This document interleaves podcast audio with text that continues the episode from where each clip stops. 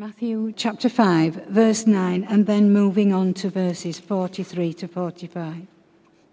Blessed are the peacemakers, for they will be called children of God. Verse 43 You have heard that it was said, Love your neighbor and hate your enemy. But I tell you, love your enemies and pray for those who persecute you, that you may be children of your Father in heaven.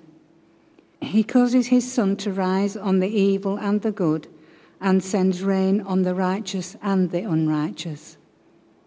This is the word of the Lord. Thanks be to God. Okay, so uh, hello everybody. Um, yeah, blessed are the peacemakers. When I started looking at this, I realized it's such an enormous topic. Um, it's slightly kind of overwhelming, and uh, spent a long time sort of wondering how I can cover the entire peacemaking. Um, and uh, I, then I sort of backtracked a little bit from that. anyway, I, there's lots of ideas that I've thought about that sort of connect together, and hopefully there'll be something in there that for everybody. Um, but there's also some pictures, so hopefully that helps. If, it, if none of this sort of makes sense, um, so peacemakers um, what is a peacemaker? What, what does Jesus mean to you when he says peacemakers? Um, what, does it bring, what does it bring to mind to you? Um, so I think it's, it's, about reconciliation, isn't it? We've already heard a bit, a, bit about that. Um, reconciliation is about restoring relationships. But I think it's more than that. I think it's, it's about building and rebuilding peace. Um, and in the Bible, peace or shalom, it, it's not just the sort of absence of conflict, um, but it's a deep, rich wholeness throughout the whole of life. It, it's about a world in harmony and fullness. Uh, it's about order in our world in place of chaos. And, and, and it's not like a grey sort of just, you know, absence. It's, it's, it's about um, creativity and life, you know, the world teeming with life. Um, and at its core, yeah, it's about restoration of, of relationships, of blessed relationships. But we know that the world is lacking that, isn't it? it pretty much every level, shalom is missing. There's disorder, there's ecolo- ecological damage, um, conflict, broken relationships, and enmity and fear of others. And um, we see that around us, but we also experience that in our own relationships, don't we? In, in all the contexts, you know, whether that's home, whether that's work, whether that's the communities that, that we're in. Um, and we're human beings, we're, we're pretty highly skilled peace wreckers.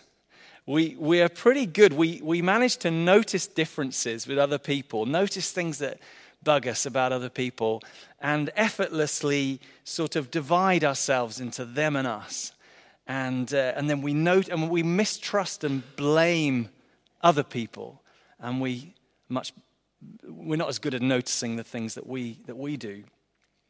And then to top it all we manage to bring god into it. And uh, always on our side of course obviously. Um, and sometimes that goes very badly wrong because sometimes we then use god on our side to justify things that we do to other people which are abhorrent to god. Um, and that is, happens throughout the history, but we can very easily do that ourselves. Um, when, I, when, I was a, when I was a teenager, we had um, a, a, football team. Our church had a football team in the local church league. Um, and looking back, I, lo- I mean, I loved it.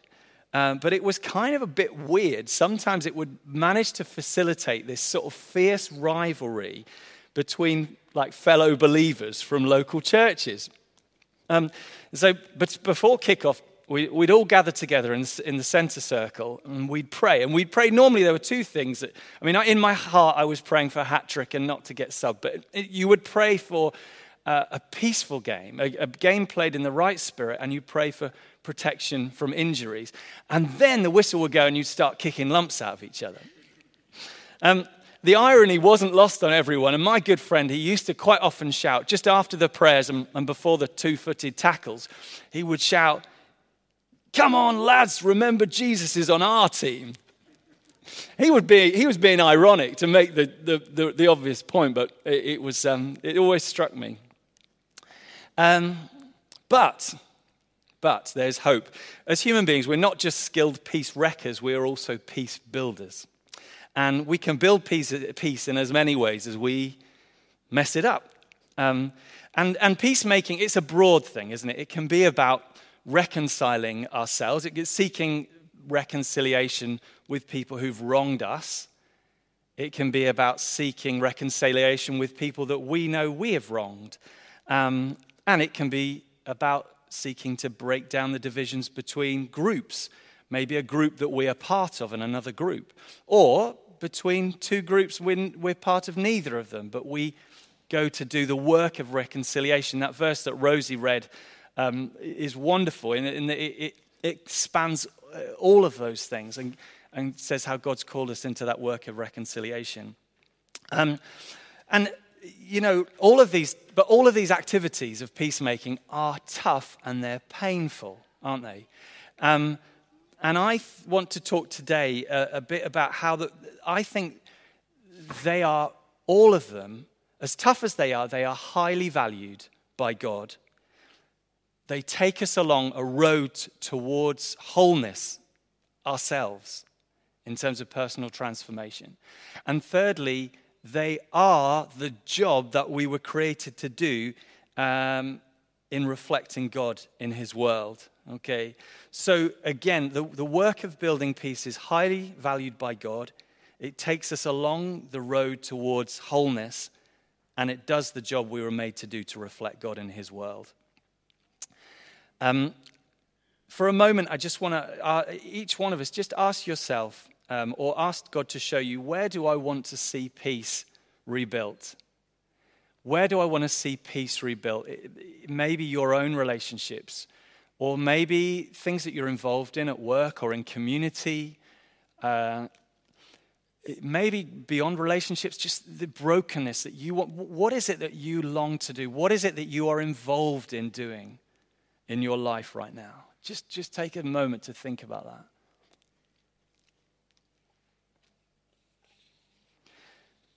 And I just want you to think um, how do I feel in my gut about that situation? Right now, how, how does that make me feel? Uh, am I hopeful? Am I inspired? Or am I, am I actually brokenhearted? Have I given up? Do I feel like just powerless? It's just too big. God, would you, um, would you show us your perspective on these things? that we long, where we long to see peace. I, I want to think through t- three sort of lenses, three perspectives. We, I think it sounds like people who've been doing these talks have talked about the, the Beatitudes. You can read them in different ways. And, and I, I've got three here. I think because Steve had two, and I want to just go one better, really, you know. you, you can judge whether the third one is like valid or just like something to try and add on. Um, but the three perspectives I've got is, is um, firstly, an, uh, an awards ceremony, okay? An awards ceremony. God, God is, uh, Jesus is encouraging, encouraging us by showing us what God sees when he looks at peacemakers. Secondly, um, the Beatitudes as a signpost.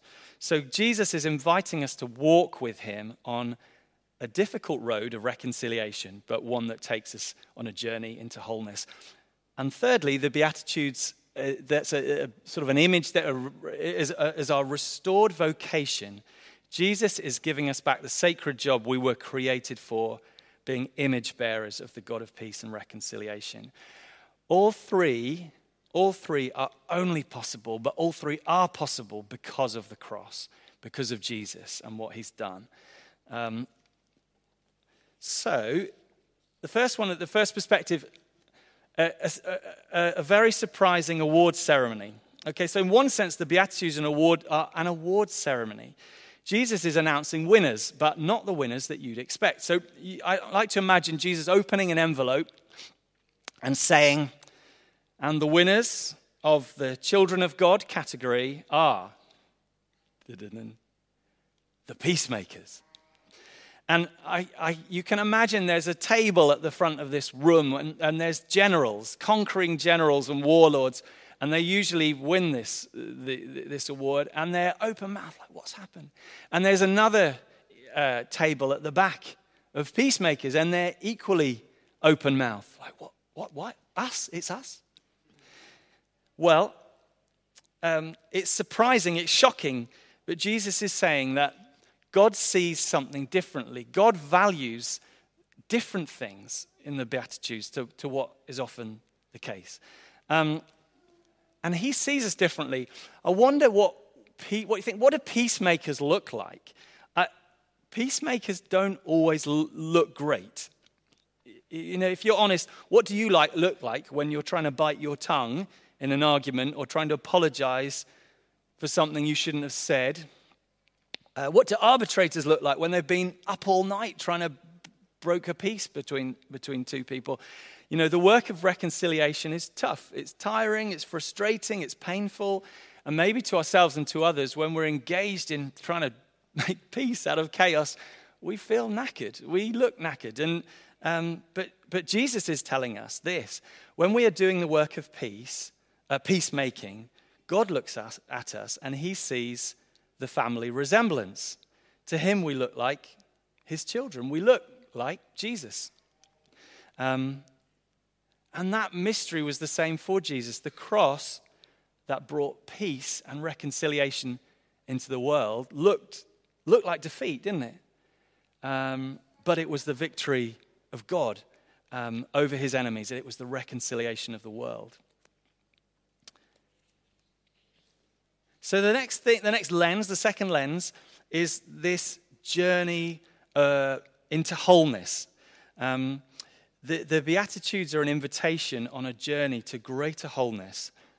Um, and when Jesus says, Blessed are the peacemakers, he is, he's calling us to be reconciled and to be reconcilers. As we've said, it's like a, it's a difficult, painful road, but it's one on which we, be, we become more whole and more tru- truly human. And he isn't saying, look, everybody, that's the road to peacemaking over there. If you like just to take that second left, third right. He's not doing that, is he? He's, he's saying, follow me. Because he's, he's been there. He's done, this is the road that Jesus has taken and he's shown us. And this is the road that Jesus walks with us. Um, so he's saying, follow me, and he's modeled it. You know, it, Jesus he, Jesus didn't make things easy for himself in terms of peacemakers. He chose disciples from all kinds of different walks of life. He chose a band of people to work with, to live with 24 hours a day that would not have chosen each other in their wildest dreams. But he lumped them together and then he proceeded to make peace with them. Um, he did that. He, he welcomed outsiders, really despised outsiders, into his community didn't he? He, he created he created problems. You know, Jesus lived in a way that, that, that meant that there was a lot of peacemaking to do. Um, and he asks us, and he, yeah, and he tells us stories which actually unsettle us as well. Um, and make us ask that question where am I actually causing chaos? Where, where is it that I need to, to change? And Jesus asks us to go further in seeking peace with others than, than, really, than really seems reasonable. Um, you heard it said, Love your neighbor and hate your enemy. But I say to you, love your enemies and pray for those who persecute you, that you may be children of your Father in heaven. I don't know if you think in terms of enemies. Do you think you have, en- do you have enemies? I don't know.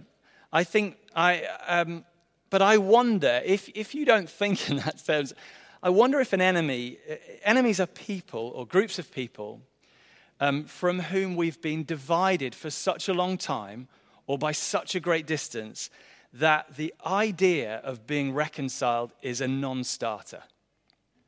Does that make sense? That an enemy is someone who you just wouldn't imagine you're going to be able to connect with that person. Um, they're just, it's just too far. Perhaps their political views are just abhorrent to you, or, or their values are just so abrasive in, to, in your mind. And, And actually, just to stay apart and not fight with each other is probably the best that, that you're going to hope for, really.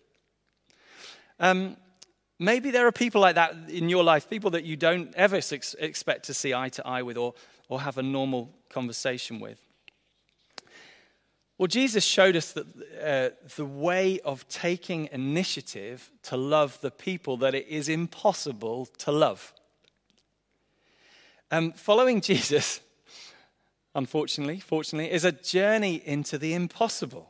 Okay, the, the, our whole, but, but our whole faith is founded on that, on Jesus' extraordinary sacrifice. As Paul says uh, in Romans, while we were still sinners, while we were still God's enemies, Christ died for us. How do we do it? How do we love the people that we really feel like we can't imagine loving? Um, Jesus knows he's leading us into impossible territory. Um, and Instead of making things simpler in this passage, I think he sort of makes things even, even more tricky. He actually draws us into a new mystery by telling us something about the Old Testament. So, if you remember in this, this, this the, the, Sermon on the Mount, Jesus says both uh, two things. He says, um, he says, not one word of, the, of this law will be lost. He says it's all staying. It's all staying. It's not one word will be lost. But he also says he's changing it as well. Um, he says there's a number of sayings. This is one of them, isn't it? Where Jesus says, You heard it said, but I say something different. The Old Testament says, Love your neighbor uh, and hate your enemies, but I say, Love your enemies. It's another mystery. Um, and Jesus invites us into that mystery. He doesn't explain it exactly, but he tells us later, he tells us a story that is all about enemies and neighbors. Um, it's the story of the Good Samaritan, and it's deliberately an upside down story that invites us into the heart of the mystery of God's kingdom. Um, maybe one to talk about more another day, but I just briefly, if you remember why the story of the Good Samaritan, why he tells the story is somebody says, um, asks him, What is the greatest commandment? And Jesus says, Love God and love your neighbor as yourself. And the person who's asked him this question says, Okay, but who, who is my neighbor? It's a very reasonable question. Is my neighbor the people on my street, or is it my extended family, or is it maybe my whole tribe? Um, because I can't love everybody. I've got limited resources. We have limited time. We have limited money. We have limited energy. Um, who is it that we should prioritize? Where is the line? I say, these people I will look after, but those people, well, they're somebody else's problem. Um, and Jesus says, um, and Jesus tells the story of how my enemy, becomes my neighbor. I am the Jewish man, listening to Jesus' story, I am the Jewish man dying on the roadside. And in this crisis, uh, this life and death situation, as two of my own countrymen walk past and don't do anything about it, um, somebody stops and somebody picks me up. And I'm, I'm not aware of who they are. In fact, I'm in this life and death situation, I don't care who they are. But the next day, I wake up um, bandaged and cared for um, and looked after. And this question of who is my neighbor has been answered for me, not through a theoretical process, but through what has actually happened. In my crisis, my neighbor, my enemy, chose to save me. In that crisis, um, my enemy became my neighbor through what has happened. Our, our shared humanity has trumped all other considerations, and the wall between us has come down. For the rest of our lives, um, th- that wall will never be rebuilt. The enemy has become the neighbor through sacrificial love, and the divisions of race and religion and history, even, have been sidelined. in the process. Um, it's a powerful story and it invites us in. Um, I, how well you can see this. Uh, um, recently, I will just say something. Someone said I needed to talk about my trip.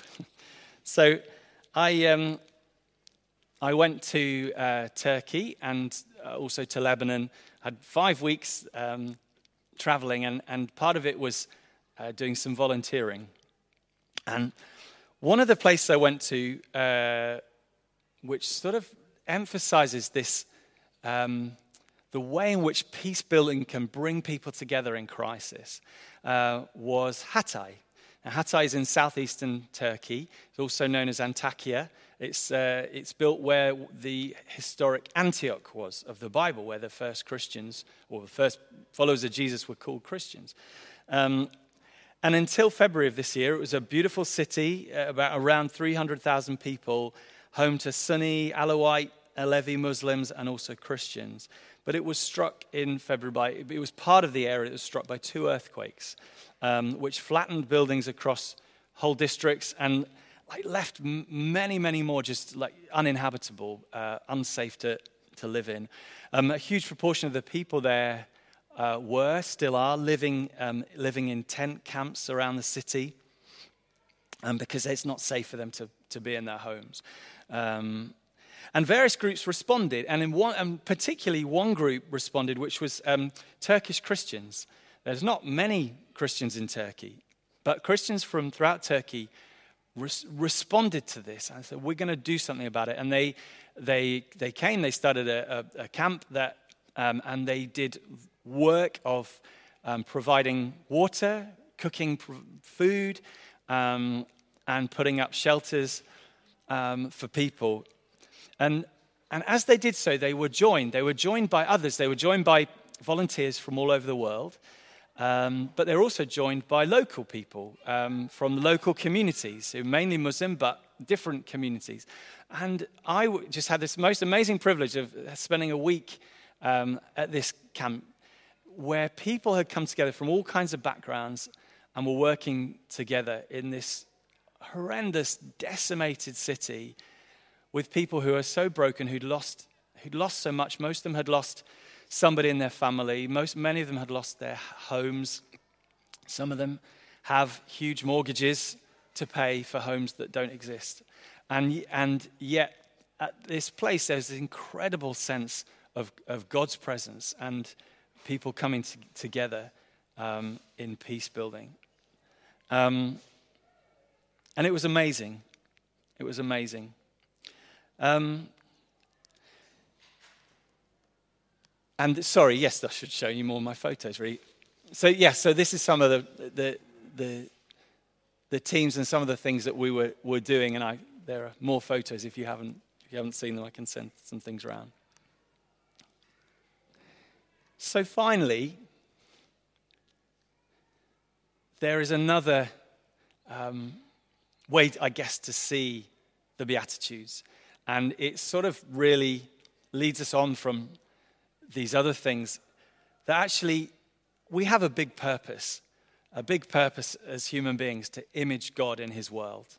That was what we were made for. But clearly, that image got marred, didn't it? That things went wrong. We, we, we chose to worship other things. In, in relation to peacemaking, we chose to value violence and aggression as a way of, as a way of getting things done instead of peacemaking. And, it, and then we even thought God would look like that. We, we painted images ourselves of God as a, as a aggressive and angry God who um, and yet, when, the, when, the, when Jesus turns up, when God comes, when the Son of God turns up, he doesn't look like that. He doesn't look like a, a, an aggressor or an army general. Or he, he looks like the Prince of Peace. He looks like broken peacemakers. He looks tired. He, he, look, he gets his hands dirty. He, he looks like all those things that we said peacemakers look like. But as we, as we follow him, he, um, he restores the, he, he is the image of God. He, re- he is reflecting what God really looks like, and He invites us to do the same. And actually, that is, you and I, when we work for peace, we look like, we look like uh, Jesus. You know, both of those verses, both, um, blessed are the peacemakers, for they will be called the children of God. Uh, and when Jesus tells us that we must love our enemies, he says it because this is what it means to be the children of God. And this, this, is the, this is, I guess, the thing that brings this together is that actually we have been given this vocation, this, this holy job to do. And that, whatever we are doing in, in, in, our, in our work, and our lives, wherever we are peace building, we are imaging God, we are reflecting God into the world. So, to finish today, as we finish, I just invite you to, to um, just to consider again what it was that you, what, that you thought about when I said, think about where you are peace building. Think about what, um, what it is in your heart and that you really long to see change, but maybe is really difficult, really challenging. And, and I, I just pray that God would speak to us all about that. And it may be that we need to hear God saying, doesn't matter what you think you look like. I, I see you, when I look at you, you look like, you look like uh, my children. It might be that, that God is saying to you, yeah, this path that you are keeping pushing on with, with keeping trying to make things right, is really painful. There's real heartache, but you know it is bringing you into life. Or it might be that, that, that God wants to say to you today this thing is, whatever you might feel about it, this is what you were made to do. Uh, working for peace and reconciliation in your life. This is who I designed you to be. This reflects me in the world. This is what it's all about. I pray God would, would continue to speak to us about those things. Thank you for bearing with me. I think that's quite a long talk. But um, I hope that also, um, if you were interested, I'll send some. Uh, there, there, are lots of photos of what I did, and that might be uh, good. So thank you. Yeah.